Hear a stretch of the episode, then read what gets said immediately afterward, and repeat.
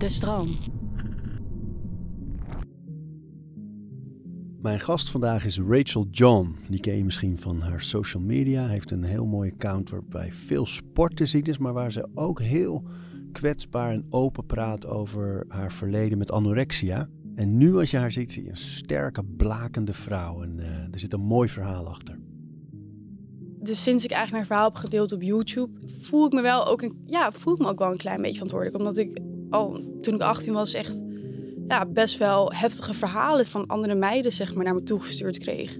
En zij dachten dat ik hun kon helpen. Dus ja, ik werd al wel gelijk geconfronteerd met het feit dat ik een beetje verantwoordelijk was. En dat ik echt wel moest opletten wat ik online zei. Wat is een mens zonder houvast in zijn manier van leven? En ieder heeft een handvat en eigen rituelen. Orde in je hoofd zodat alles te overzien is. We praten over routines. Zo'n dieet is gewoon niet. Het, het, maakt je niet gelukkig. En uiteindelijk uh, gaat het er gewoon om dat je gelukkig bent. En dat je gelukkig voelt. En ja, als jij een heel beperkt dieet hebt, dat er ook voor zorgt dat je niet meer naar, naar een normale verjaardag toe kan gaan, dan maakt zo'n dieetje niet gelukkig. En dat is het ook zeker niet waard. We praten over routines. Rachel, je wil geen koffie? Nee. Je drinkt helemaal geen koffie? Oké, af en toe een iced latte. Ah, oké, er mag koffie in zitten. Ja, er mag koffie in zitten. Maar waarom uh, drink je het niet? Uh, nou ja, ik vind het niet heel lekker. Ik snap ook niet waarom mensen het lekker vinden. Mijn moeder drinkt ook altijd gewoon decafé, zo noem ja, het ja, ja. Omdat ze het gewoon lekker vindt. En dan denk ik, nou, er zijn veel uh, lekkere drankjes. Um, dus ja, en ik vind het ook een klein beetje zonde. Want? Ik wil niet afhankelijk zijn van cafeïne. Ah, qua energie. Leven. Ja. Zo hè? En wat doe je er dan aan om dat zelf in de, in de, ja, zeg maar in de, in de teugels te houden? Mm, voldoende slaap. En gewoon doorzetten. Ja. En als ik moe ben, dan ga ik door en dan slaap ik maar eerder. Maar geen valse aanjagers? Nou ja, niet dat ik nooit cafeïne drink. Af en toe dan drink ik wel. Ja, monster. Nou, monster, dat heb ik eigenlijk pas laatst ontdekt. Ja. In Engeland. Ik weet niet, in Engeland drinken ze veel monster. Maar Red Bull af en toe, ja, als ik dan ga trainen. Of van mijn protein, van die uh, BCA. Ja, die pre-workout dingen? Nou, pre-workout dus ook niet. Vind ik ook niet Te fijn. heftig. Nee, heel heftig. En dan gaat tintelen. En dan denk ik ook van, ja, nou, nee. En waar, en waar ben je, nou ja, bang voor is een te groot woord, maar waarom wil je niet die, uh, die, die extra kick, die afhankelijkheid van cafeïne? Um, nou, ik denk eerst, ja, vroeger was ik er ook bang voor. Um, gewoon, ik vond het niet fijn als mijn hart sneller ging kloppen. En dat heeft er allemaal te maken met mijn verleden. Um, ja, daar kan je toch best wel angstig van worden. Nou, dus nu je meteen zegt mijn verleden, uh, wat bedoel je daarmee? Um, nou ja, ik wilde heel graag de controle hebben over mijn hele lichaam. Dus als ik dan ja, andere middelen um, ga gebruiken waarvan ik extra energie krijg, um, ja, dat voelde toch niet heel erg natuurlijk. Alsof je de controle kwijt was. Ja, en dat wilde ik niet. Daar willen we straks uh, meer over horen ook. Omdat ik vind dat je daar een hele mooie toon in hebt uh, gevonden op je socials ook. Hè? Dat je sterk bent en vol zelfvertrouwen, maar heel veel zelfspot ook vooral jezelf laat zien. Ik bedoel niet het zelfvertrouwen van arrogantie, maar juist het zelfvertrouwen om niet bang te zijn. Ook die kwetsbare kant of zelfs een beetje de onhandige, leuke kant met gekke bekken uh, te laten zien. Een hele mooie toon, denk ik, als voorbeeld voor veel jonge vrouwen. Dat je ja, trots kan zijn op hoe je eruit ziet en waar je vandaan komt uh, vooral. Dus daarover straks meer. Maar laten we eens beginnen aan het begin van je dag. Sta je vroeg op? Uh, verschilt verschilt. Je lacht er al bij. Ja, omdat, omdat ik wist dat dit ging komen. um, ik heb heel erg mijn periodes gehad. Ik heb echt een periode gehad dat ik om vijf uur wilde opstaan en om half zes al ging trainen. En dan was ik voor acht uur klaar met alles. En dan ging ik beginnen aan mijn dag. En dan viel ik om twaalf uur slaap. Maar dat maakt niet uit. en ik heb momenten dat ik zeg maar denk van nee maar Rachel, nu moet je echt uitslapen. Even niks doen, tien uur opstaan en pas om 11 uur trainen. Wow, badass. Weet je wel, ik heb heel erg mijn momenten. En nu Uiterste het... ook wel. Ja, misschien wel een beetje. Ja, kan wel. En waar liggen, waar, eh, hoe, hoe bepaal je die? Of eh, wat voor gevoel gaat eraan vooraf? Ehm kan je het meer uitleggen? Nou ja, eh, dus de- dat je die ene dag voelt van eh, zes uur de- die, die dag in. En de andere dag lekker blijven liggen. En denk, is dat puur op gevoel of gaat er iets anders aan vooraf? Nou, het is niet. Ja, ik denk dat het heel erg ligt aan wat ik die dag moet doen. Dus als ik weet dat ik bijvoorbeeld ehm, de hele dag niet meer ehm, kan trainen, dan wil ik het het liefste gewoon in de ochtend hebben gedaan. En ehm, ik weet niet, het is ook per. Het het verschilt heel erg in wat voor periode ik zit. Dus eh, nu zit ik heel erg in de periode omdat ik dan net uit Zuid-Afrika kom en ik heb gesurfd. Dus nu ben ik heel relaxed en chill. Dus nu sta ik lekker om acht uur op. Maar ik heb ook momenten dat ik dan zit van nee, rage, nu moet je echt keihard knallen. Nu sta je vroeg op. Nee, dat klinkt echt heel heftig eigenlijk als ik het zelf nu terug hoor. ik weet niet. Mm, mm. Je Ja. laat het een beetje gebeuren allemaal gewoon eigenlijk. ja, ja. En Ja. vandaag? Vandaag stond ik. Ik wilde om zeven uur opstaan, maar ik stond half acht op. En toen ging ik even wat oefeningen doen. Niet echt trainen, trainen, omdat ik dat niet kan. Nee, je hebt iets met je enkel, hè? Ja, ja ik heb mijn enkelbanden gescheurd. Ai. Dus ik heb hele goede fysio-oefeningen gedaan. En een klein beetje dingen gedaan met een band. Ehm, en toen ging ik me klaarmaken. En met een band bedoel je die Booty band. glutes? Ja, de Yes, booty band. Yes. Maar die doe je normaal gesproken ook als je opstaat. Doe je wat oefeningen meteen. Nee, nee. Niet, nee, echt nee, alleen nu voor die enkel. Ja, en ik dacht, ik ga zo gelijk door. Ehm, dus ik wilde het allemaal hebben gedaan. Dus zo kijk je eigenlijk naar je dag. Van hoe ziet hij er verder uit en waar moet ik mijn beweging in ieder geval plaatsen? Want dan zorg je dus wel voor dat je dat elke dag doet. Ja, eigenlijk wel, ja. Ja, klopt. En ehm, na die oefening, eh, eet je pas na die oefening of doe je dat ervoor? Ja, nu deed ik het ervoor. Ehm, omdat ik daar heel veel zin in had. Ja, ehm, soms erna. En omdat, ja, kijk, als ik in de ochtend ga kickboksen, dan ga ik niet een uitgebreide, uitgebreide maaltijd eten. Ehm, maar nu deed ik alleen wat oefeningen. Dus ik dacht, nou ja, ik ging gewoon lekker wat eten. En omdat ik wist, als ik nu niet ga eten, dan heb ik er zo geen tijd meer voor. Want als ik mij ga klaarmaken, dan kom ik altijd een beetje in tijdsnood. Maar je laat het dus wel een beetje door de dag erna bepalen. Dus je hebt niet een soort vaste structuur waarvan je zegt: het is altijd opstaan, eten, trainen. Mm, beetje wel. Ja? Ik heb wel een beetje een routine. Als in elke ochtend als ik wakker word, was ik mijn gezicht. Ga ik schrijven. Ga ik trainen. Dat is een beetje wat ik altijd wel doe. Vroeger had ik echt een hele... Ja, toen had ik echt een hele uitgeschreven morning routine. Dan moest ik eerst vijf uur opstaan. En daarna drie dingen opschrijven waar ik dankbaar voor was. En alles journalen. Wat heb ik gisteren gedaan? Wat heb ik vandaag gedaan? Wat heb ik beter gedaan? Ehm, Hoe lang is dat geleden? ja, toen was, ik, toen was ik 16. Zo, best lang. Dan was je er vroeg bij met die, eh, in die hoek, zeg maar. Die, self-improvement hoek. Komt door de motivational speeches Ja? op YouTube. Ja, echt. Een grote Tony Robbins fan. Ja, het is heel erg. Ja, Brene Brown. Dat je dat hoekje, denk ik, dan. Toen. ja, maar ik ken al die namen niet. Erg? Oh. Het zijn gewoon al die motivational speeches op Gewoon YouTube. TED- TEDx en, en YouTube. Gewoon. Ja, Maar eh, neem eens mee naar dat meisje dan van 16. En die ziet dan eh, op, op YouTube mensen allemaal dingen zeggen hoe je je leven in kan richten om gelukkiger te worden of succesvol. Of waar ging het over? Ehm, nou, het begon met... ehm, ik was toen ik 15 was gescout voor modellenwerk. En dan wordt er verteld dat je moet afvallen, ehm, veel moet bewegen. Dus daar begon het eigenlijk allemaal. En ik denk dat het er wel altijd een beetje in zat. Want ik ben altijd... Mijn vader die nam me mee naar de atletiekbaan toen ik twee was. En het is natuurlijk sowieso als jong meisje vaak een soort romantisch beroep ook. Hè? Van reizen, mooie kleding aan. Dat spreekt natuurlijk ook snel aan. Ja, nee, dat was ook wel cool. Maar toen, en toen ging je dus op zoek naar die, die, die motivational speeches op ja, internet. Ging, ja, die ging ik opzetten tijdens het hardlopen. ja, Ook leuk, ja.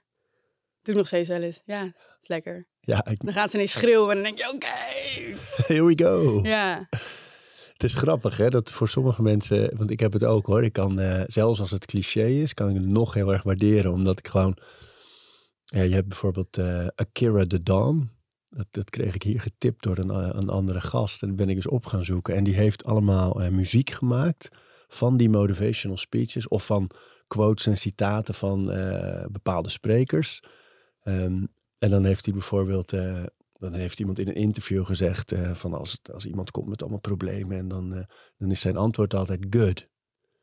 En eh, van eh, ja, maar we hebben dit materiaal niet gekregen en dan kunnen we dat good, zegt hij dan altijd. Dat is zijn, zijn startpunt. Maar daar heeft hij Akira de Don een heel nummer van gemaakt. Met een beat eronder. Dus dan vlieg je helemaal omhoog van yeah. Dus ik ben daar ook heel gevoelig voor. Ik zoek het ook graag op. Ja. En niet zozeer omdat ik denk van nou, dat is de enige weg om, eh, om een beetje ontwikkeling te, te houden. Maar wel gewoon, het is gewoon wind in je zeilen. Het is gewoon Ja. lekker af en toe. Zeker. Ja, Dus je doet het ook nog wel eens. Maar ehm, ik kan me voorstellen dat het meisje van 15 en 16 eh, een doel had ermee. Van, dat je het nodig had of zo. Ja, nou ja, het gaf me wel heel veel motivatie. En ehm, ja, uiteindelijk dan blijft het niet bij motivational speeches. Dan ga je ook ja, inderdaad een morning routine opzoeken. En dan, En wat was je morning routine toen? Als je zo jong bent? ehm, oké, het was niet altijd vijf uur opstaan, maar ik dacht dat dus vijf uur opstaan een, een hele mooie tijd was. En, eh, ja, omdat alle succesvolle CEO's die stonden ook om vijf uur op, of zelfs half vijf. En dan dacht ik, ja, maar dan doe ik wel vijf uur. Ehm, ja, dus nou ja, vijf uur of zes uur. En dan ging ik dus eerst schrijven. Ehm, toen ging ik iets kijken wat mij inspireerde. Dus dan ging ik eh, van Joel Austin, ik weet niet of je Joel Ja, Austin ja. ging ik gewoon, ehm, ik denk dat ik al zijn YouTube-video's nu heb gezien. Ja, als Ja, dat is die, is een, eh, eigenlijk een soort televisie-dominee. Die Joe Ja. Austin, die, heeft, ja, die doet diensten in, in voetbalstadions met echt 60, 70.000 mensen in een, eh, in een kerkdienst eigenlijk. Ja. die kan goed praten, ja. Ja. Ja. Ehm, waar ging ik dat kijken en daarna ging ik dan trainen. Ehm, niet in de sportschool, maar ik deed dan pilates, yoga, buikoefeningen, hardlopen. Ehm, en dan ging ik naar school om kwart over acht. Zo, hé. Voor een meisje op die leeftijd. Hield ik niet lang vol, Nee. maar ja, dat deed ik wel. En dat gaf me heel veel zelfvertrouwen. En dan ging ik naar school en dan dacht ik van, ik heb het allemaal gedaan. En lekker. En dan kan ik na school gewoon afspreken met vriendinnen zonder dat ik me schuldig voel of iets te doen. Ik heb alles al gedaan. En nu kan ik door. Ja, het is gek hè, daarmee. Van de, want dat is natuurlijk ook wel zo. Van als je je dag begint met allemaal dingetjes die je hebt voorgenomen. En je doet het ook echt. Dat geeft ook heel veel energie en heel Ja. veel rust eigenlijk ook wel. Van oké, check, check, check, check. Nou, laat maar beginnen. En ik heb die hele dag nog voor me liggen. is heel lekker. Ja. Tegelijkertijd kan ik me voorstellen op die leeftijd dat het wel heel erg veel is in een leven waar het eigenlijk ook nog wel een beetje om andere dingen zou moeten gaan. Ja, want als het gaat om vrienden of sociaal zijn, dan merk je dat dat wel steeds minder wordt. En je hebt minder interesse in gewoon leuke dingen doen. En wanneer je dan een keer niet eh, je morning routine uitoefent, dan, ja, dan kan je ook echt in een ehm, gat vallen, zeg maar. Dan voel je ineens heel onzeker. Dus ja, dus in het begin was het heel leuk. Eh, maar ja, dan uiteindelijk, ja, je kan dat niet volhouden. Maar dan die zelfliefde, die heb je nog niet ontwikkeld voor jezelf, dat je het ook allemaal oké vindt. Zeg maar, het is oké om uit te slapen. Nee, dat was niet oké. Ik voelde me dan echt heel schuldig en ik voelde me heel slecht. En dan wilde ik ook niks meer doen.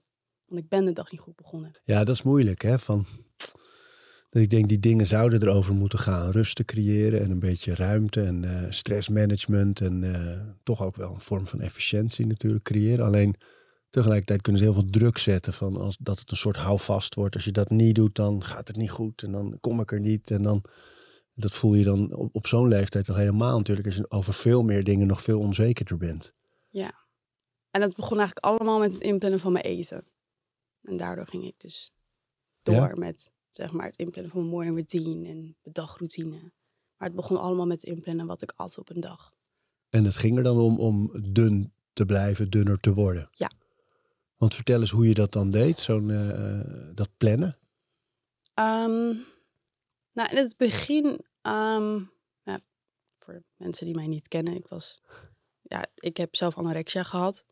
En anorexia voor mij begon heel onschuldig. Als in, je wilt gewoon afvallen. En koolhydraatarm eten, dat is gewoon een normaal dieet.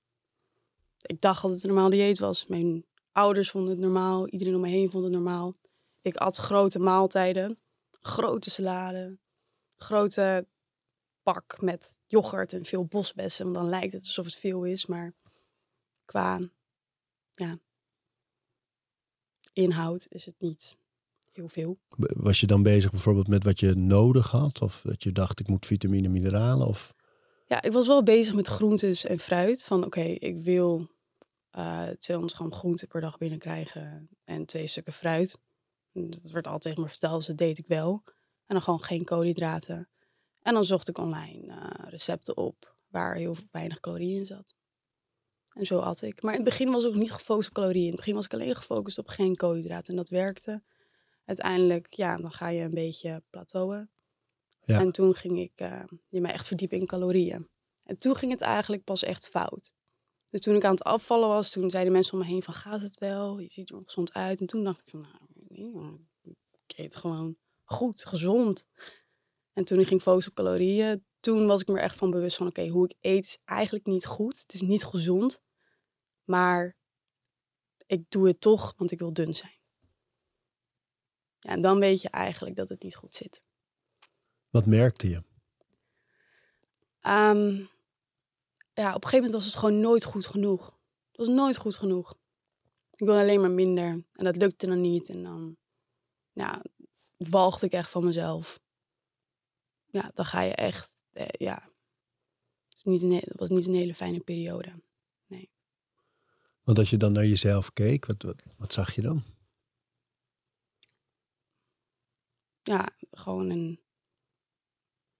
Ja, ik wil geen woorden uitspreken wat misschien andere mensen kan triggeren die dit luisteren. Maar ja, ik vond mezelf gewoon heel lelijk en dik. Vooral dik. En dat maakte mij lelijk, want ik dacht dat dat het enige was wat mij mooi maakte. En je zegt het al, hè, dat, dat het inderdaad zo vaak zo werkt dat als anderen dan horen, als ze jou bijvoorbeeld horen zeggen, ja, geen koolhydraten en ik werd heel dun, denk ik, ah, dat, moet je, doen. dat is Ja. zo moeilijk, denk ik daaraan. Dat zoveel meisjes toch nog steeds daarmee bezig zijn. En jongens ook trouwens. Ehm, ja, maar ik heb wel het idee dat ehm, door ook de media, dat bijvoorbeeld een koolhydraatarm dieet, dat dat niet meer echt helemaal eh, wordt geprezen. Maar alsnog, ja ik, ja, ik denk er wel over Ja. na wat ik online zet. Dus bijvoorbeeld nu met zo'n podcast vind ik het best spannend, omdat eh, stel ik maak een video, dan kan ik het altijd nog later eruit editen. En dan denk ik Ja, van, oeh, dit- mm, misschien is dit niet heel verstandig om te zeggen. Ehm, dus ja, Nou ja, dan luister je terug en dan eh, voordat we hem online zetten, en dan luister je op die manier naar. Ja. En, en nu heb je dit ook nog gezegd. En dat laten we er natuurlijk dan gewoon lekker in. Want dan is dat in ieder geval ook uitgelegd. Maar ik denk dat het juist heel goed is. En belangrijk ook eerlijk gezegd om, om te vertellen. Weet je, het, het verschil ook tussen toen en nu. Dat is natuurlijk wel hoopvol ook, eh, denk ik, voor heel veel andere mensen. Ja, en uiteindelijk zeg maar, ehm, zo'n dieet is gewoon niet. ehm, het, het maakt je niet gelukkig. En uiteindelijk eh, gaat het er gewoon om dat je gelukkig bent en dat je gelukkig voelt. Ehm, en ja, als jij een heel beperkt dieet hebt, dat er ook voor zorgt dat je niet meer naar, naar een normale verjaardag toe kan gaan of met vrienden wilt afspreken, dan maakt zo'n dieetje niet gelukkig. En dat is het ook zeker niet waard. Want hoe deed je dat? Dus dan zeg maar vriendinnen zeggen, hey, ga je mee? We gaan naar, eh, weet ik veel, eh, Burger King of wat dan ook. En dan? Ehm, nou, in die periode was ik dus ook verhuisd naar een nieuwe stad. Ehm, dus mijn vriendengroep ehm, had ik nog in mijn oude dorp. En ehm, ik had nog niet heel veel vrienden gemaakt ja, in mijn nieuwe school. Dus ik had niet zo snel dat mensen me meevroegen. En dat vond ik ook heel fijn. Kon je het lekker voor jezelf houden? ja. ja. Nou, ik had wel mijn hockeyteam. En ik had wel wat vriendinnen, maar ik had geen groep. Dus ja, ik werd niet heel vaak meegevraagd. En als ik ook... Nou ja, ik werd in het begin wel meegevraagd, maar als je heel vaak nee zegt, dan kom je ook niet echt in een vriendengroep. Ja. Ja. Dus je zei eigenlijk nee om jezelf een beetje te beschermen. Van dan kon jij lekker je controle houden over Ja. wat je wel en niet at. Daar kwam Ja. het eigenlijk op neer. Ja, Zo joh. ja. En at je niet in het openbaar ook dan? Mm, nee, niet echt. Vond ik ook niet fijn. Nee. Ehm, Ja, ik weet ook niet wat ik op school deed. Ik had ook echt zoveel manieren om, om, zeg maar, om naar huis te kunnen gaan. En zeg maar, ik, eh, ik had allemaal excuses. En dan uiteindelijk, zeg maar, ik haalde wel altijd gewoon goede cijfers. Maar ik had allemaal excuses met de leraar waarom ik naar huis toe moest. Of eh, ja, ik was niet vaak op school ook. Ja, ik weet niet wat ik deed. Ik was gewoon niet vaak op school. Nee, ik deed heel veel dingen, maar daar was ik niet. Nee. Ja, ik heb het wel gehaald. Kijk, daar ga je. Dat is het enige wat telt en ik haalde goede cijfers. Dus daardoor dat de leraar me denk ik ook iets meer vertrouwde of zo. Ja, Want ik had uiteindelijk wel een 8, maar ik was nog niet in de les. ging je makkelijk af gewoon. Ja, Maar het klinkt wel alsof je bijna een soort dubbelleven aan het creëren was. Van thuis de controle zoeken, eh, precies bijhouden wat je eet, Ja. wat je niet eet vooral. En, eh, en, eh, en buiten gewoon een beetje afschermen en afstand houden van, van alles en iedereen. ja. Klopt. Was eenzaam? Ja, ja, jawel. Maar ehm, ik had dat toen nog niet door. Dat het eenzaam was. Het lijkt me gek als je er zo uitziet als jij, en knap. eh, Dankjewel. dat, je, dat je veel bevestiging juist op school krijgt. Of dat je. eh, ik denk dat mensen je wel echt opzoeken. En, en dat ze willen dat je erbij eh, komt. En is het makkelijker voor een knap meisje, een mooi meisje, om ehm, die schijn hoog te houden? Ja, misschien wel. Ik, weet, ik heb er ook niet echt over nagedacht. Ehm, ik deed gewoon echt mijn eigen ding. Ik zat in mijn eigen leven, dus daar keek ik ook niet naar. Het maakte niet heel veel uit.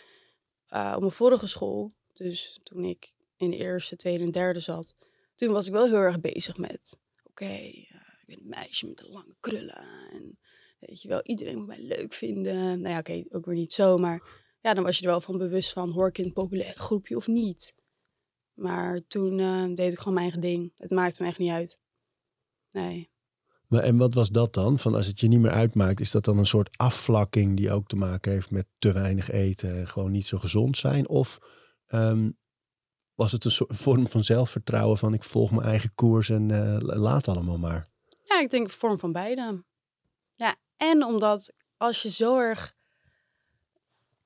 Ehm, natuurlijk wilde je de controle houden, maar uiteindelijk is het ook lastig om dan vriendinnen te maken die een beetje dezelfde interesses hebben. Dus dan merk je ook wel dat ik niet heel... Ik wilde ook niet per se nieuwe vrienden maken, omdat we hadden niet dezelfde interesses. Ehm, En, Dat- en lukt het een beetje met dat modellenwerk toen?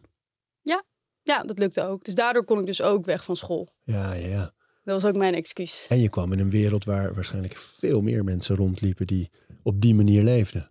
Ja, en dat maakte me niet gelukkiger ook. Nee. Nee, Eh, het maakte me juist nog onzeker. Ja? Want ik dacht ook... Ja, nu pas weet ik dat het heel normaal is om afgewezen te worden op een casting. Maar toen dacht ik van... Hoezo? Hoezo word ik afgewezen? En ik dacht al dat het kwam omdat ik dus niet dun genoeg was. Dat was voor mij altijd de reden. Niet omdat ik, I don't know, misschien eh, gewoon niet de juiste persoon ervoor was. Of misschien krullen of whatever, I don't know. Ehm, of spontaan genoeg, dat kan ook. Nee, daar wil ik niet eens over nadenken. Maar in ieder geval, ik dacht dat dat zeg maar de reden was dat ik nooit werd gekozen. Zo, dus altijd maar weer dunner, dunner, dunner. Ja, Op welk moment in zo'n proces denk je, of voel je misschien wel van, hé, hey, dit gaat echt verkeerd? Ehm, wanneer. ehm, wanneer je weet wat je doet, wat niet goed is, maar toch doe je het. Dus ik wist op een gegeven moment heel goed dat ehm, ik niet gezond bezig was. Ik, ik wist heel goed wat ik deed en toch deed ik het. En dan weet je eigenlijk dat het niet goed gaat. En ehm, op een gegeven moment zei mijn GGZ-arts, Ehm, eh, ik ga je geen medicatie meer geven als je nog dunner wordt. Dit is, eh, want volgens mij woog ik een bepaald gewicht. Ehm, en als ik nog dunner werd, dan zat ik echt, eh, ja, dan had ik echt ja, ruim ondergewicht. Weet je nog wat je woog toen? Ja, maar dat ga ik ook niet zeggen. Nee? Want is, is dat een trigger, denk je, voor... eh, Ja. Ja, dat is echt, eh, als je gaat praten over... Ja, er zijn toch eh, meiden ehm, die zich toch nog vergelijken met mij.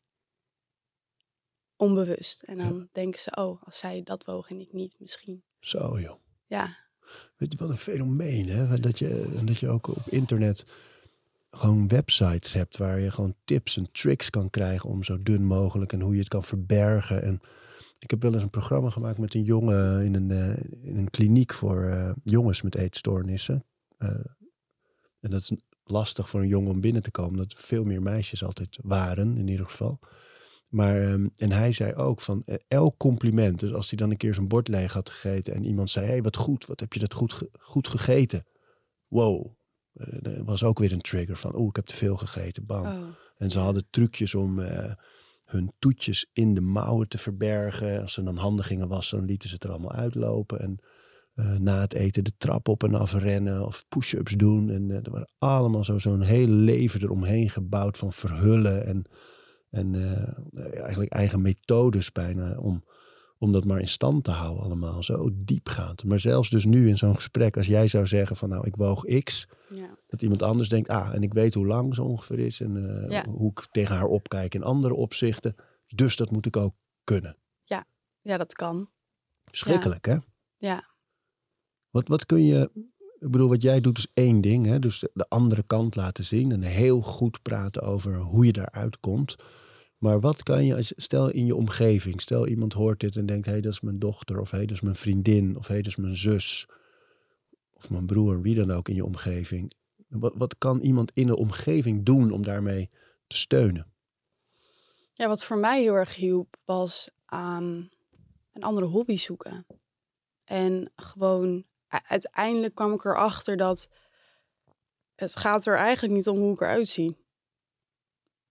En dat, hielp. Dus ergens een manier vinden, dat is voor iedereen anders, om ehm, ja, erachter te komen wat je eigenlijk gelukkig maakt. Wat niks te maken heeft met het uiterlijk. Hoe deed je dat? Was nou, het- dat is ook een. het ging ook niet 1, 2, 3, maar het begon dus met fitness. ja? Het begon met fitness. Je ja. gaat meteen stralen trouwens. Ja, je gaat helemaal fonkelen. ja, het begon met fitness voor mij. Ehm, en ehm, ja, een vriend van mij is een bodybuilder. En eh, ik zei tegen hem, mag ik een keertje mee naar de sportschool? En eh, toen ging ik ook gelijk met hem mee. Want ik ben ook wel een persoon, als ik ergens voor ga, ga ik ervoor. Dus dan ging ik echt vier keer, vijf keer per week met hem mee naar de sportschool. Ehm, en toen zei ik nog tegen hem, van, waarom train je elke dag armen? Hij zo, nee, nu train ik borst. Ik zo, oh, oh oké. Oh, dat wist ik niet. Ja, ik voel alleen maar armen. Je duwt toch? Ja. Ja, ik weet wat jij aan het doen bent. En ja, die omgeving, ik weet niet, het, het maakte me zo gelukkig, omdat ehm, het ging helemaal niet om eh, hoe dun je was. Het ging erom hoe sterk je was. En dat was voor mij even heel fijn op dat moment van oké, oké, maar als ik nu sterker wil worden, dan moet ik ook meer eten. Oké, dan ga ik iets meer eten. En zo, dat was een beetje het begin voor mij. Ah, ja, En als je dan eh, naar jezelf keek, hè? Want, want als je komt uit een periode waar je je schuldig voelt over eten of eh, waar je zo min mogelijk doet, ehm, en je gaat toch dat ineens meer doen, is, is het dan genoeg om te denken, ja, dat heb ik nou eenmaal nodig omdat ik sterker wil worden? Of gebeurt er dan nog iets met de manier waarop je ook naar jezelf kijkt en wat je voelt? Ehm, ja, op het moment zelf.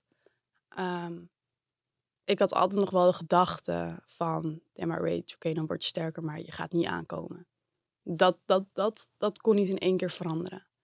En ondanks daarvoor heb ik ook al, dat heb ik allemaal niet besproken, ik heb ehm, een hele, ja, mijn ouders hadden me naar een, ehm hoe heet dat, disciplecursus gebracht. Oh, En, ehm, en ik had, en ik had eh, gesprekken met me. Ik, ik heb nooit in een kliniek gezeten, maar gewoon met een therapeut. En die disciple cursus, dat is toch echt een eh, soort, ja, zo'n soort Ja. heling of genezing. Ja. Zo. Ja. Vertel daar eens over. Wat was, wat was dat? ja, ik moest gewoon elke week. Ja, ik ik deed niet heel erg mijn best, maar ik moest elke week. Ja, had ik dan een boekje en dan hadden we elke keer een ander onderwerp. En dan inderdaad over ja, haat, liefdesrelaties en mensen vergeven en jezelf vergeven. Ja, dus ik elke week. En dan uiteindelijk dan eindigde dat dat hij naar de kerk toe ging en dan moest je alles van je afschrijven en onder de kruis leggen en dan was het weg. En dan, ja, dat heb ik ook allemaal gedaan. Zo joh. Maar het is ook een, een manier waarop ouders toch, toch nog proberen iets te doen. Omdat ze gewoon willen dat je gelukkig bent. Dat het goed met je gaat, hè, denk ik. Ja, nou, en ik ben nu achteraf er ook wel eigenlijk blij mee. Ehm, want mijn ouders wilden eigenlijk nooit dat ik naar een eetstoorniskliniek ging of iets. Omdat zij wilden niet... Ja, mijn, mijn vader die wil niet dat ik zo'n stempel krijg.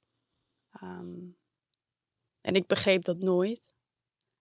Ehm, maar ja, mijn vader komt zelf uit Nigeria, dus daar hebben ze niet echt ja, eh, mental issues en mentale stoornissen. Dat hebben ze daar niet. Ja, dat, die zijn er wel, maar het is niet echt een ding. Ehm, dus hij kon het heel moeilijk begrijpen. Dus ja, eh, dus op dat moment zelf dacht ik van ja, dit is niet de begeleiding die ik nodig heb. Maar uiteindelijk heb ik wel mijn eigen weg gevonden weer. Um, waar ik nu achteraf best wel ja, tevreden over ben. Dus misschien helpt het dan als, als ouders in ieder geval pogingen doen om wat zij denken dat een, misschien een oplossing kan zijn. Dat ze in ieder geval hun best voor je doen. Daar komt het op neer natuurlijk. Ja, ja En dat zeker. hielp jou dan toch om een eigen pad te kiezen. Oké, dit is het niet. Hè? Die, die, die, boekjes en die dingen onder het kruis. En uh, dat is iemand, Nou, an, het heeft iemand anders zijn weg. wel geholpen. Ja? Omdat, um, maar niet per, het ging niet echt om een eetstoornis. Want in mijn boekje schreef ik ook nog steeds dat ik dunner wilde worden. Um, maar ja, het was wel weer, um, ja, het, het, heeft me wel weer geholpen met een relatie opbouwen met God. Weet je wat me opvalt bij jou, voordat je dit af gaat maken? Van als jij, um, ik heb je een paar keer ook live gezien uh, aan het werk met anderen. En um, dan, dan ga je heel erg op gevoel. En op je socials heb je dat ook heel sterk, heel erg op gevoel, heel echt komt het over. En, en hier zit je ook heel echt. Alleen ik merk ook dat je dan na gaat denken over hoe, hoe ga ik dit formuleren? En dan ben je die, die, wat eigenlijk jouw charme is, is gewoon bam eruit. Ja. Die ben je kwijt, omdat je nu al nadenkt van ja, maar hoe komt het er dan in? En kan ik het nog editen? En het, het maakt niet uit eigenlijk. Weet je? Nee. Ja, ja, ja, toch een ja, beetje. weet je wel. Ja. Nee, maar ook omdat het, het is gewoon zo'n gevoelig onderwerp. Ja, ja. Um, dus in principe, kijk, als we het gaan hebben over nou, de surftrip, zo ja, dan kan ik alles vertellen. Maar ja. zo'n gevoelig onderwerp, dan wil ik dat ook wel goed. Ja, ja dat snap ik. Je voelt je verantwoordelijk, denk ik ook. Ja, ja, ik denk het. En ik denk dat ik dat al, dus sinds ik eigenlijk mijn verhaal heb gedeeld op YouTube, um, voel ik me wel ook een, ja, voel ik me ook wel een klein beetje verantwoordelijk. Omdat ik al toen ik 18 was, echt ja, best wel heftige verhalen, zeg maar, van andere meiden, zeg maar, naar me toegestuurd kreeg. En zij dachten dat ik hun kon helpen. Dus ja, ik werd al wel gelijk geconfronteerd um, met het feit dat ik een beetje verantwoordelijk was. Ja, en ja. dat ik echt wel moest opletten wat ik online ja, zei. Ja. En, en, nu was je eigenlijk, je begon aan een zin over dat het niet zozeer uitmaakt. Oh ja, ook het ja. christendom vind ik ook lastig. Ik wil ook niet iets verkeerd zeggen voor het christendom, zeg maar. Dus daar denk ik dan ook weer over na. Dus dan het christendom en allemaal, dan denk ik van oké. Okay, ja, uh, je loopt, je loopt te. Dan denk ik ook weer van oké, okay, mijn ouders moeten dan ook weer niet iets denken. En dan denk ik, uh, maar ja. Nou ja, weet je, weet je wat mij vaak helpt als het over die gevoelige thema's gaat, hè, waar er gewoon veel van zijn. En dit is ook nog eens een keer de tijd van iedereen kan overal op reageren via heel veel kanalen. Dus je, alleen het helpt dan ook wel om dat gewoon te benoemen, zoals je nu doet. Ja. En ook gewoon te zeggen, nou, van je ouders, je weet, je houdt van ze, ze doen heel veel dingen goed en ze hebben je heel, met heel veel geholpen. Nou, dat, bam, dat is duidelijk. Ja. En, en wat wil je er nog over zeggen? Weet je wel? Ja, klopt. Ik weet ook niet meer waar we waren eigenlijk. Nou, je had het over dat het je geholpen heeft. Die, die dingen die voor sommige mensen misschien heftig klinken met zo'n disciple uh, uh, cursus. Of, ja. um, en om dan je zorgen en je dingen uh, onder een kruis te leggen en zo. Kijk, voor iemand die niet in die wereld leeft of daar nog nooit van gehoord heeft, is dat best wel iets wow, groots. Ja. Oh ja. Um, ja, alsof je een nieuw. Um, je hebt ook weer een nieuw doel. En um, het is ook gewoon mooi. Ja, zeg maar, God die houdt van je no matter what. En dat is heel fijn om te horen. Um, wat, wat ik altijd wel mee, mee, wat ik altijd wel heb meegekregen vanuit mijn opvoeding. Maar uh, no matter wat je doet en hoe je eruit ziet, zeg maar, is altijd iemand die jou perfect vindt. En dat is heel fijn. En dat heb ik meegekregen. Want het, het, doet er niet toe eigenlijk hoe ik mezelf... Ja, dat doet er wel toe, maar uiteindelijk, zeg maar... is er een veel groter, bigger picture. Um, is mooi, hè? Ja, dus dat is heel mooi. En dat heb ik wel ja, mee, meegenomen. En daarom vind ik Joel Olsen dus ook zo fijn om naar te luisteren. Want hij heeft het niet specifiek over uh, wat in de weet je, van dit mag niet en dat mag wel van de Bijbel. Maar het gewoon meer over van hou van jezelf en God houdt van jou. En dat vind ik heel fijn. En dat heeft me ook heel erg geholpen. En ook als je opstaat, dat je dan niet zit van, oh, uh, ik zie er niet goed uit en dit en dat. Maar dat ik denk van, wauw, weet je wel, God heeft me nog een dag gegeven, nog een mooie dag gegeven om er een hele mooie dag van te maken, als voorbeeld. Deze aflevering van Overroutines wordt aangeboden door Squarespace, een alles-in-één platform waar je je eigen website kunt bouwen en beheren. Het maakt niet uit of je producten, diensten of je passie met de wereld wil delen. Het kan allemaal bij Squarespace. Ik noem even kort drie handige functies van het platform. Met het ontwerpsysteem kan je makkelijk je website vormgeven en het helemaal eigen maken. Squarespace analyseert hoe je website presteert en wat er voor nodig is om je bedrijf online verder te laten groeien. En ook kan je abonnementen en exclusieve content aanbieden aan betalende leden. Start nu je gratis proefperiode via squarespace.com/overroutines.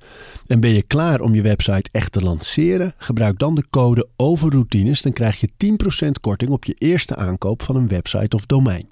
Schitterend. Weet je wat zo leuk daarin is? Dat, dat eigenlijk de dingen die je, denk ik, op je vijftiende ging doen omdat je het ergens gehoord had, die doorleef je nu. Van, van dit is eigenlijk, want eigenlijk heb je het dan over dankbaarheid. Ja. Als je zo je dag begint van, oh wauw. Ik denk altijd aan dat liedje, dat dit is de dag. Ken je dat? Nee. Oh, laat maar. Die de Heer heeft gemaakt, wees daarom blij en zing verheugd. Eh, maar dat is een beetje dat gevoel van, dat je, als je dat gelooft, dan is dat is dankbaarheid. Van elke Ja. dag weer. Ik, heb, ik doe het namelijk precies hetzelfde als ik opsta. En eh, ik ben vaak net wat eerder dan de rest eruit. En een eerste gedachte die eigenlijk in mijn hoofd doe, of eh, toelaat, of hoe je het maar noemt, of formuleer, is altijd, hey, fijn, een nieuwe dag. Wat, Ja, wat, wat fijn dat ik een nieuwe dag in mag en dat er weer, weer een unieke dag. Geen enkele dag is zo geweest als deze. Nog nooit. En dat vind ik ook zo'n leuk, eh, dat is een beetje wat jij dus ook doet. Dat helpt. ja, zeker. Ehm, dus ja, uiteindelijk heeft het dus wel geholpen. Ja, mooi. En ook als ik, eh, een vriendin van mij, die heeft bijvoorbeeld wel in een eetstoorniskliniek gezeten. En ehm, wat jij ook net al zei over die jongen, dan zie je ook iedereen's trucjes en je vergelijkt, weet je wel, jezelf met iedereen. Eh, iedereen vergelijkt elkaar, iedereen vergelijkt zichzelf met elkaar. En dat is ook heel confronterend. Dus aan de ene kant ehm, Ja, moeilijk man. is het ook heel, ja, het is heel lastig. Het is een beetje wat je wel eens. Kijk, je hebt ook. Sommige dingen zijn nodig. Want ik ken mensen die zouden gewoon dood zijn als ze niet naar zo'n kliniek waren gegaan. Ja, ja, ja. En, en tegelijkertijd is zo'n kliniek inderdaad in zo'n omgeving ook weer soms. Het is een beetje zoals wat je wel eens hoort over de gevangenis. Hè? Van ja, het is in een rechtssysteem nodig om het te hebben. Maar er komen weinig mensen beter uit dan ze erin gingen. Weet je, hoor je vaak. En dat is, dat, en dat, ja, het is heel moeilijk met al die instituties, denk ik. Het is dan zo fijn dat er ook een andere weg is eh, nog. Ja. Moeilijk, man. Ehm, het eten nu, hè, voor jou. Van, je hebt net natuurlijk uitgebreid verteld over eh, hoe, hoe dat al- altijd geweest is. Ja. En ook hoe je daaruit bent gekomen. Nog niet helemaal Nee? voor elkaar ben gekomen, toch? Nee, niet Of- helemaal. Nou, wa- wat we weten, Ja, wat we nu weten, is dat je die disciple course, dat dat wel hielp. Dat je die sportschool eh, vond eigenlijk. En dat je wat daar gebeurde heel erg, eh, dat het je aansprak. En dat je begon los te laten. Maar vertel dan, hoe, hoe verder? Ja. dus ehm, nou, uiteindelijk kom je er dus achter dat... ehm, nee, niet uiteindelijk kom je erachter. eh sterker worden. In de sportschool word je sterker. En dat vond ik een heel fijn gevoel. Ehm, ja, ergens... eh, Ik denk dat ik ook een beetje leeg was. Ik, voel, ik, ik zocht eigenlijk naar een, weer een nieuwe hobby, nieuw gevoel. En sterker worden vond ik, sterker worden vond ik heel cool. Dus ik ging naar de sportschool toe. Weer iets nieuws beginnen, nieuwe uitdaging. Dus ja, dat was een soort van even een nieuwe afleiding.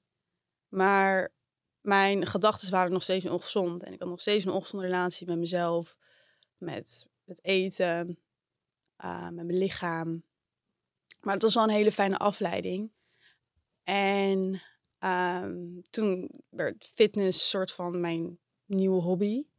En toen begon ik eigenlijk al met mijn YouTube-kanaal.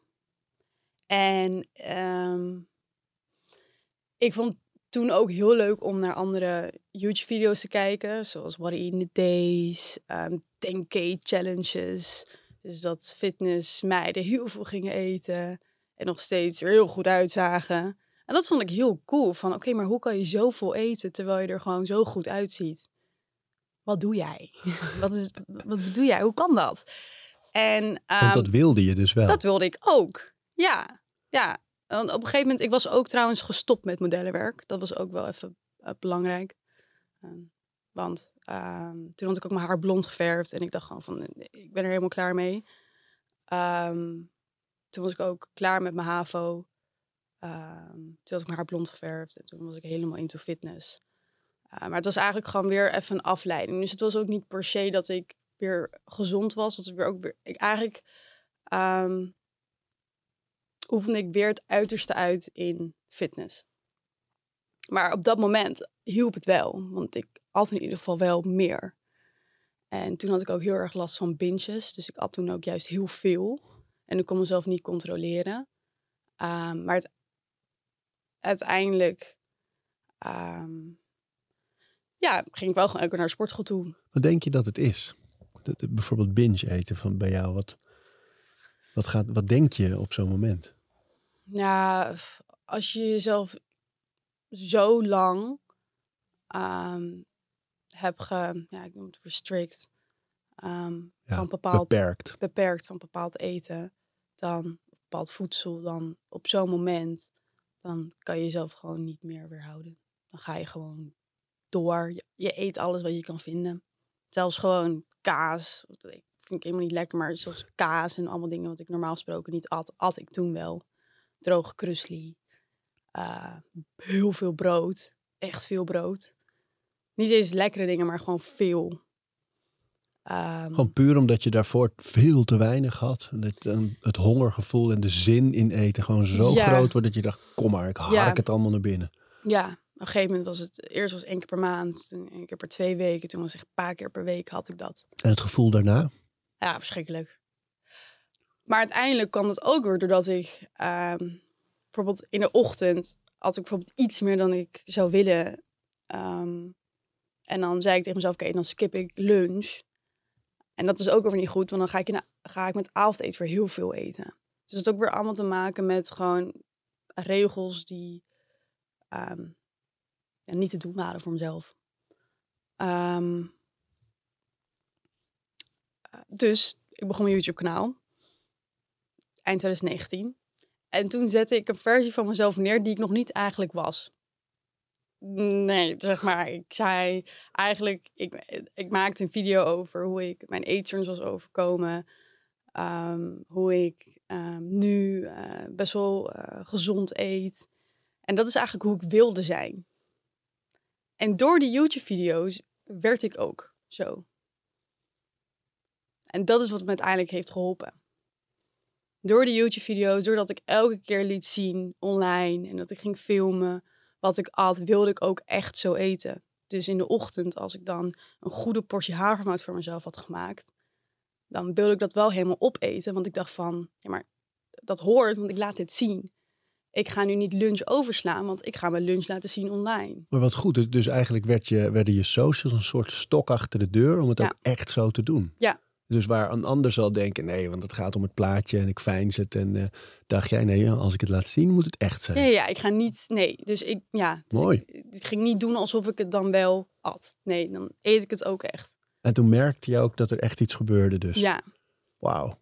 Ja, dus dat heeft me heel erg geholpen. Zo joh. Ja. Tof hè, dat het zo werkt. En dat ging toen heel goed. Ja. En toen ineens was het, ja, mijn baan. Want vertel daar eens over. Van, van, van, je hebt dus je YouTube-kanaal en uh, Instagram, um, TikTok. Ja, ook. Ja, ja. Um, hoe, hoe vul je dat in in je dag? Van, je maakt veel, je laat veel zien. Um, ja, dat verschilt dus ook elke keer. Want uiteindelijk laat je gewoon zien wat je doet. Dus als ik genoeg dingen doe op een dag, dan hoef ik dat niet echt in te plannen. Um, zo vind ik het zelf fijn, tenminste. Um, maar ik heb ook een periode gehad dat ik dacht van oké, Rage, uh, social media is nu echt best wel belangrijk. Ehm, het is echt een ding, dus plan het maar goed in. Weet je wel, net als werk. Je moet gewoon inplannen. Plan het maar gewoon in van 9 tot 5 of zo, weet je wel. Daar weet ik wel, zo'n dingen proberen. En dat werkte ook niet. Um, dan ga je content maken voor. Dan ga je dingen doen voor de content. In plaats van dat je eigenlijk content maakt van de dingen die je doet. Ja. Dat vind ik fijn. Ik wil niet nu um, expres naar de sportschool toe gaan omdat ik een video wil opnemen. Nee, ik maak een video terwijl ik naar de sportschool toe ga. En um, ja, dat had ik dus vorig jaar heel erg. Omdat ik toen was ik dus gestopt met mijn studie. Ik studeerde voeding en diëtetiek. Nou ja, gestopt, pauze. Um, ja, en dan merk je ineens van, oké, okay, wow, ik kan nu echt doen wat ik wil. Ik heb nu een social media account. Ik verdien daar nu geld mee. Ik heb twee sponsors. Um, oké, okay. moet ik nu elke dag naar de sportschool toe gaan en foto's... Wat moet ik nu doen?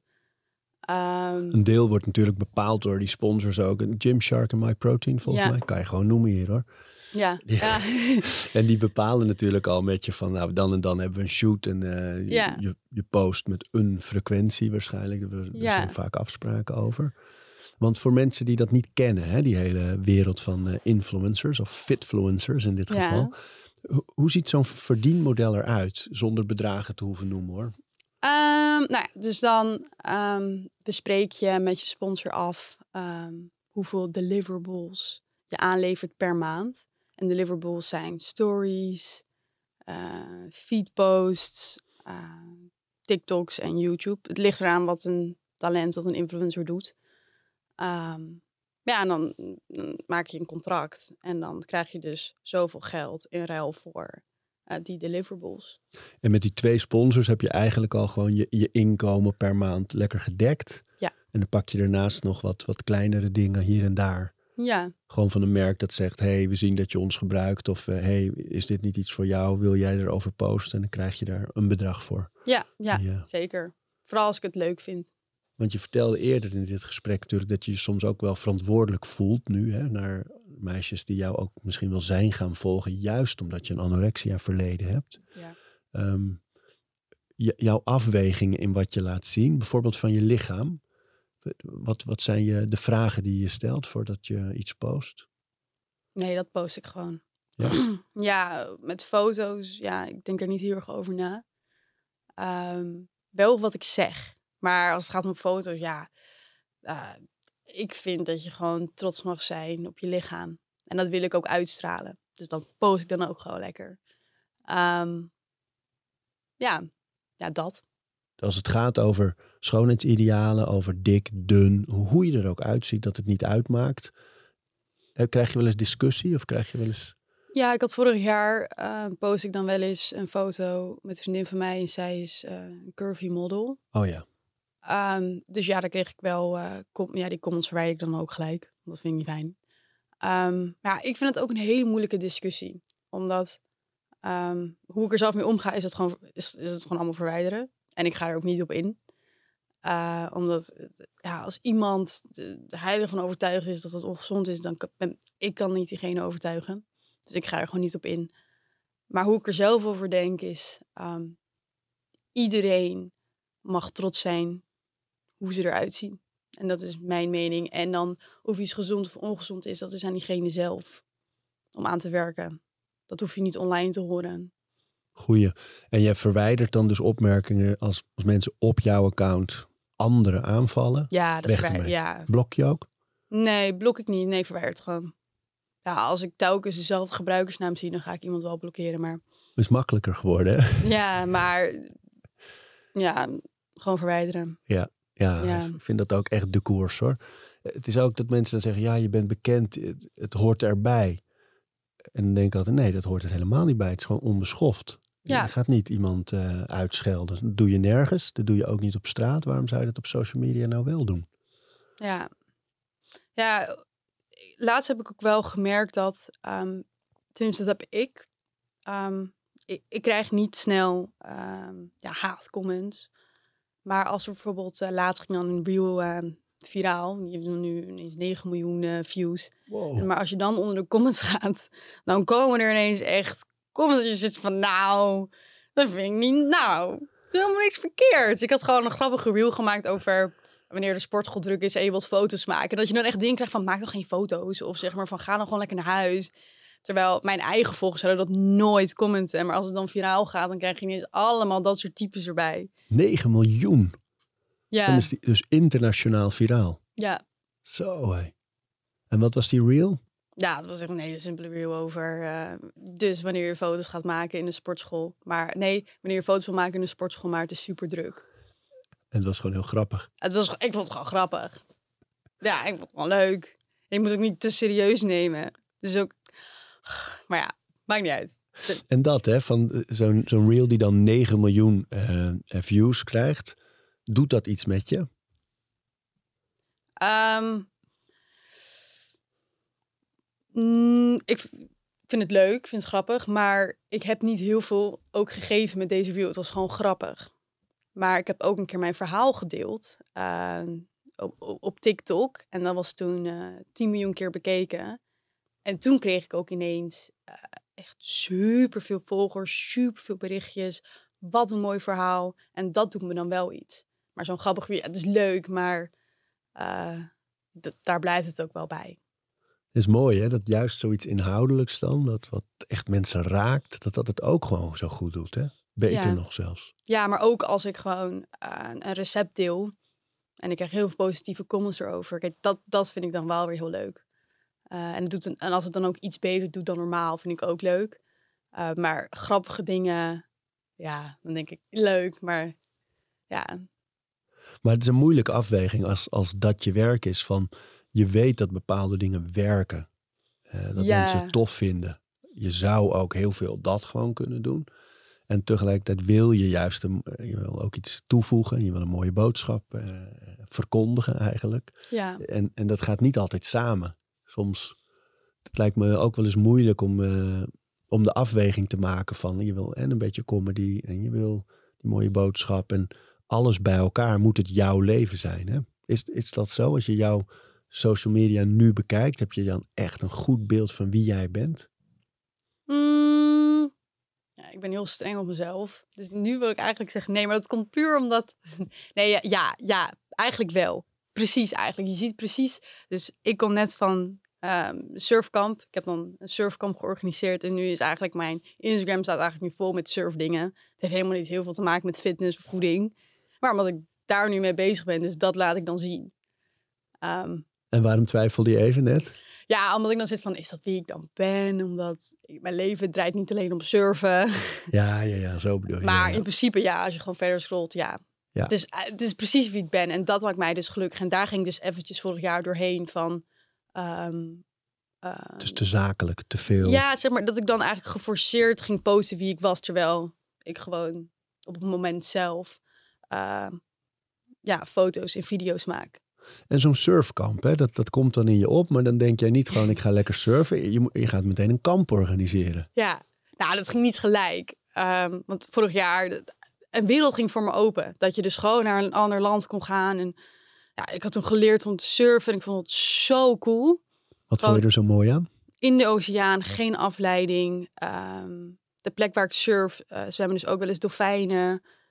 Nou, het, het- ik vond het zo, zo leuk.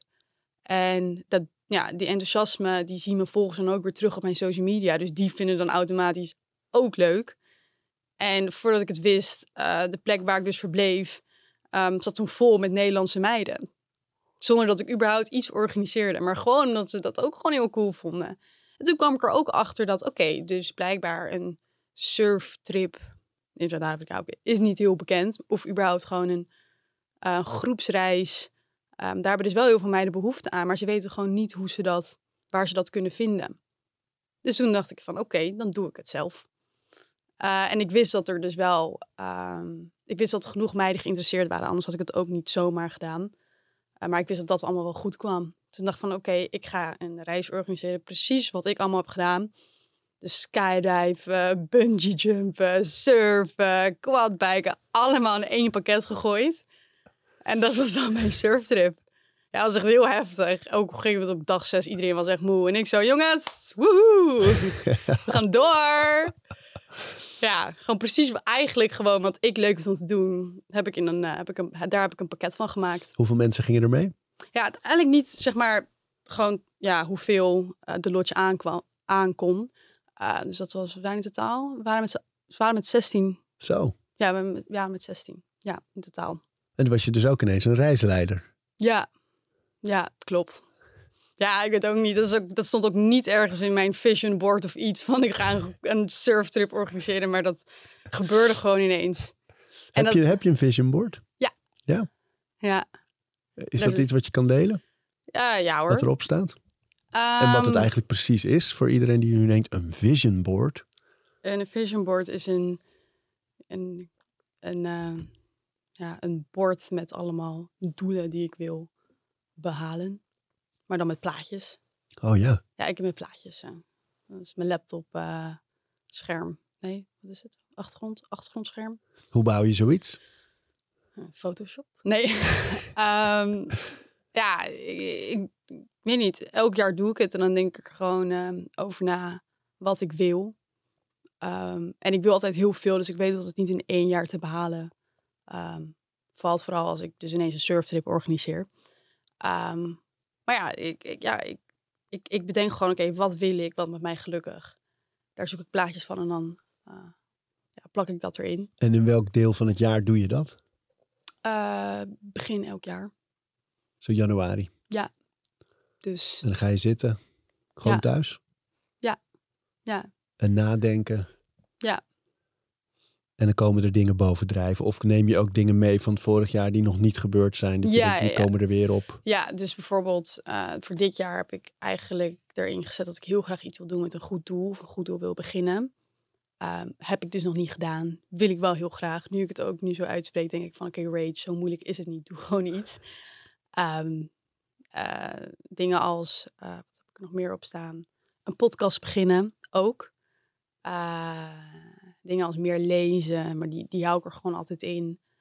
Ehm, ja, een jeep staat er ook op. Ik wil graag een jeep. Lekker materialistisch. Mag ook. Ze komen met een hybride nu, die Jeep. Ja, ja, de goede kant ja, op. ja, Ja. klopt. Ja, dat is de Rubicon. Ja, die hebben ze Rubicon en de Compass. Hebben ze allemaal eh Ja, die staat erop. hybride. Hey. Ja.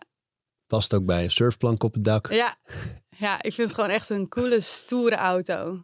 Dus er staan dingen op die met eh, ja, materie, dingen hebben te maken. Dingen die je nog wilt doen. Ja, Maatschappelijke projecten, ambities. ja, En daar zoek je dan plaatjes bij. ja. En nog een quote erbij. En die quote, Ik weet even niet. Nee, create the highest possible vision for yourself. Zoiets. het is grappig, want, want je, je zit nu dus in een fase dat je eh, gewoon weer naar jezelf kan kijken en trots kan zijn. Ja, en ja, dat ja. je blij bent en dat er mooie dingen gebeuren. En tegelijkertijd zit er nog wel dat ook van dat 15-jarige meisje die, die Amerikaanse eh self-help-achtige motivatiedingen. Die, die neem je dus nog wel steeds mee ook. Ja, alleen ik ben gewoon veel minder streng op mezelf. Dus bijvoorbeeld ook met dat schrijven. Als ik om één uur 's middags opsta, dan schrijf ik wel iets. Maar het is, niet, het is niet zo dat ik het alleen kan opschrijven als ik vroeg opsta. Ehm, Je hebt eigenlijk gewoon je eigen weg gevonden. ik, heb mijn, ja, ik heb mijn eigen weg gevonden en ik heb zelf geen vaste morning routine. Ehm, ik doe gewoon wat ik leuk vind. Als ik het leuk vind om piano te spelen, dan in de ochtend ga ik piano spelen in de ochtend. Ehm, en daarom zeg maar zo'n surftip, ik vond dat gewoon zo... Het was zo erg uit mijn comfortzone. En ook daar heb ik ook echt geleerd om gewoon op veel meer dingen ja te zeggen. Mensen die mij ineens uitnodigden, kom je mee wakeboarden? Ja, ik net letterlijk een half uur geleden had ik geskydived voor het eerst. Na dan gelijk wakeboarden. Ja, doe maar. Kom je roadtrippen naar Kaapstad? Ja. Ik zei, ik zei ineens op alles zei ik ja. En dat is misschien ook niet goed, maar dat moest ik wel even leren. Want ik zei op veel te veel dingen nee. Waarom? Ja, eh, bescherming. Nee, eh, dat is niet goed. Ik moet eh, van mezelf moet ik nog dit doen. Van mezelf moet ik nog ehm, trainen. Van mezelf moet ik nog gewoon lunch voor mezelf maken. Hoe ga ik dat dan doen met lunch als ik nu eens ga wakeboarden? En dat is gewoon, ja, ja, ja. Onder de Ik foto, wel. een filmpje op Instagram van die skydive staat... eh, het begint buiten de comfortzone. Ja, Is dat een beetje de nieuwe houding? ja, ja. Toen wel, ja. Ja, nog steeds. Ja, kijk, eh, kijk het was ook misschien een beetje overdreven, maar dat moest ik even doen van mezelf. Eh, nou, niet moest. Ik moest niks. Ik wilde het doen. Ehm, maar ja, zeker eh, een beetje, telkens een beetje uit je comfortzone stappen. Ja, dat vind ik wel heel leuk. En, eh, en dat kan ook. Je kan zoveel, er is zoveel mogelijk. Ik bedoel, ik ben nog maar 21 voor de mensen die mij niet kennen. Ik ben echt super jong. Ehm, maar ik was veel te streng op mezelf. Dus ik wil veel meer echt genieten van het leven. En dat is ook uiteindelijk de boodschap die ik wil meegeven aan mijn volgers. En waar ik uiteindelijk ook een empire, onderneming uh, van wil... Nee, onderneming van wil bouwen. Ja, ja, ja. Is niet hoe word je dunner, hoe word je sterker, hoe word je whatever. Maar hoe word je gelukkig in je eigen lichaam. Wat, wat is de sleutel? Ja, die zelfliefde. Hè? Ja. Ik zat me nog af te vragen van het hele stuk dat je vertelde over, uh, over anorexia en hoe je daarmee om bent gegaan. Ben, ben, je blij met hoe je het nu besproken hebt? Zijn er dingen die je daar nog over wil zeggen? Um, ja, ik ben blij um, hoe ik het heb um, ge, hoe ik het heb verwoord. Wel wil ik nog zeggen dat het het lijkt nu alsof het allemaal heel snel makkelijk ging. En het was wel, uh, het duurde wel ongeveer, ja, uh, ook niet, ja, drie jaar. Um, en ook uh, fitness was niet de enige uitweg, maar het was wel een hele goede afleiding. Um, ja, dus het duurde wel allemaal veel langer. En ook kleine dingetjes, kleine regels die ik moest verbreken voor mezelf. als in, weet je wel, voor jezelf chocola kopen, dat soort dingetjes. daar heb ik ook nog wel echt mee, ja, gestruggeld. Dus het ging allemaal niet heel makkelijk en snel. Maar voor de rest heb ik wel alles. Want als je dat verteld. specifieke voorbeeld neemt, hè, van als, als, als, als handreiking eigenlijk, of als tip misschien ook, maar hoe ga je daar dan mee om? Van de, die, die eerste keer dat je denkt, ja, chocola kopen, ga ik dat doen? En hoe dan? Um, ja, eigenlijk gewoon dat als je dat als je chocola eet, dat er nog steeds niks is gebeurd. Er is niks gebeurd. Ik ben niet veranderd. Mijn lichaam ziet niet anders uit. Ik zie niet anders uit. Um, ik voel me fijn. Het was lekker. En je gaat weer door, zeg maar. Het is niet alsof de wereld nu ineens uh, vergaat. En dat leer je dan beetje bij beetje weer. Van oké, oké, nou misschien. Oké, nu heb ik eigenlijk al zin in, een groter stukje. Wat gebeurt er dan? Oké, nou niks. Oké, nou top. En ook dat stukje dat je leert van... Oké, maar eigenlijk heb ik nu wel genoeg gehad. Ik eet het morgen gewoon weer verder op. Uh, ik hoef het niet nu allemaal op te eten. Dat je gewoon heel erg leert van, oké, wat vind ik lekker? Wat geeft mijn lichaam aan? Wat wil ik? Maar ook wel een stukje van, ja, kijk, als ik nu de hele reep opeet, word ik daar morgen gelukkig van? Word ik daar zo gelukkig van? Nee.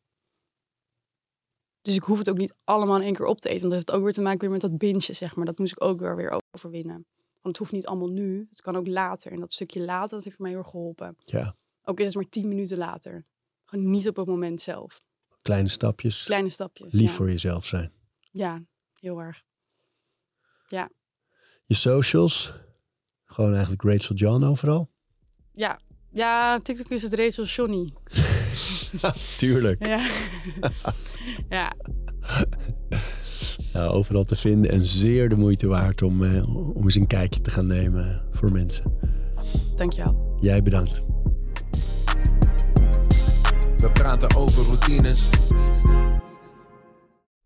Dankjewel voor het luisteren. En voordat je weer doorgaat naar andere dingen, wil ik je nog even wijzen op Over Inspiratie. Dat is het mailtje dat ik elke donderdag rondstuur met drie tips. Dingen waar ik zelf veel aan gehad heb. Het kunnen producten zijn, artikelen die ik gevonden heb online, onderzoeken uh, Instagram-accounts, podcasts, boeken, van alles eigenlijk. En ik denk dat je daar zelf ook veel aan kunt hebben. Dus vind je het leuk om dat mailtje elke week te ontvangen? Dan kun je je opgeven op ariboomsma.nl onderaan de pagina. Dan krijg je voortaan elke donderdag in je mailbox over inspiratie.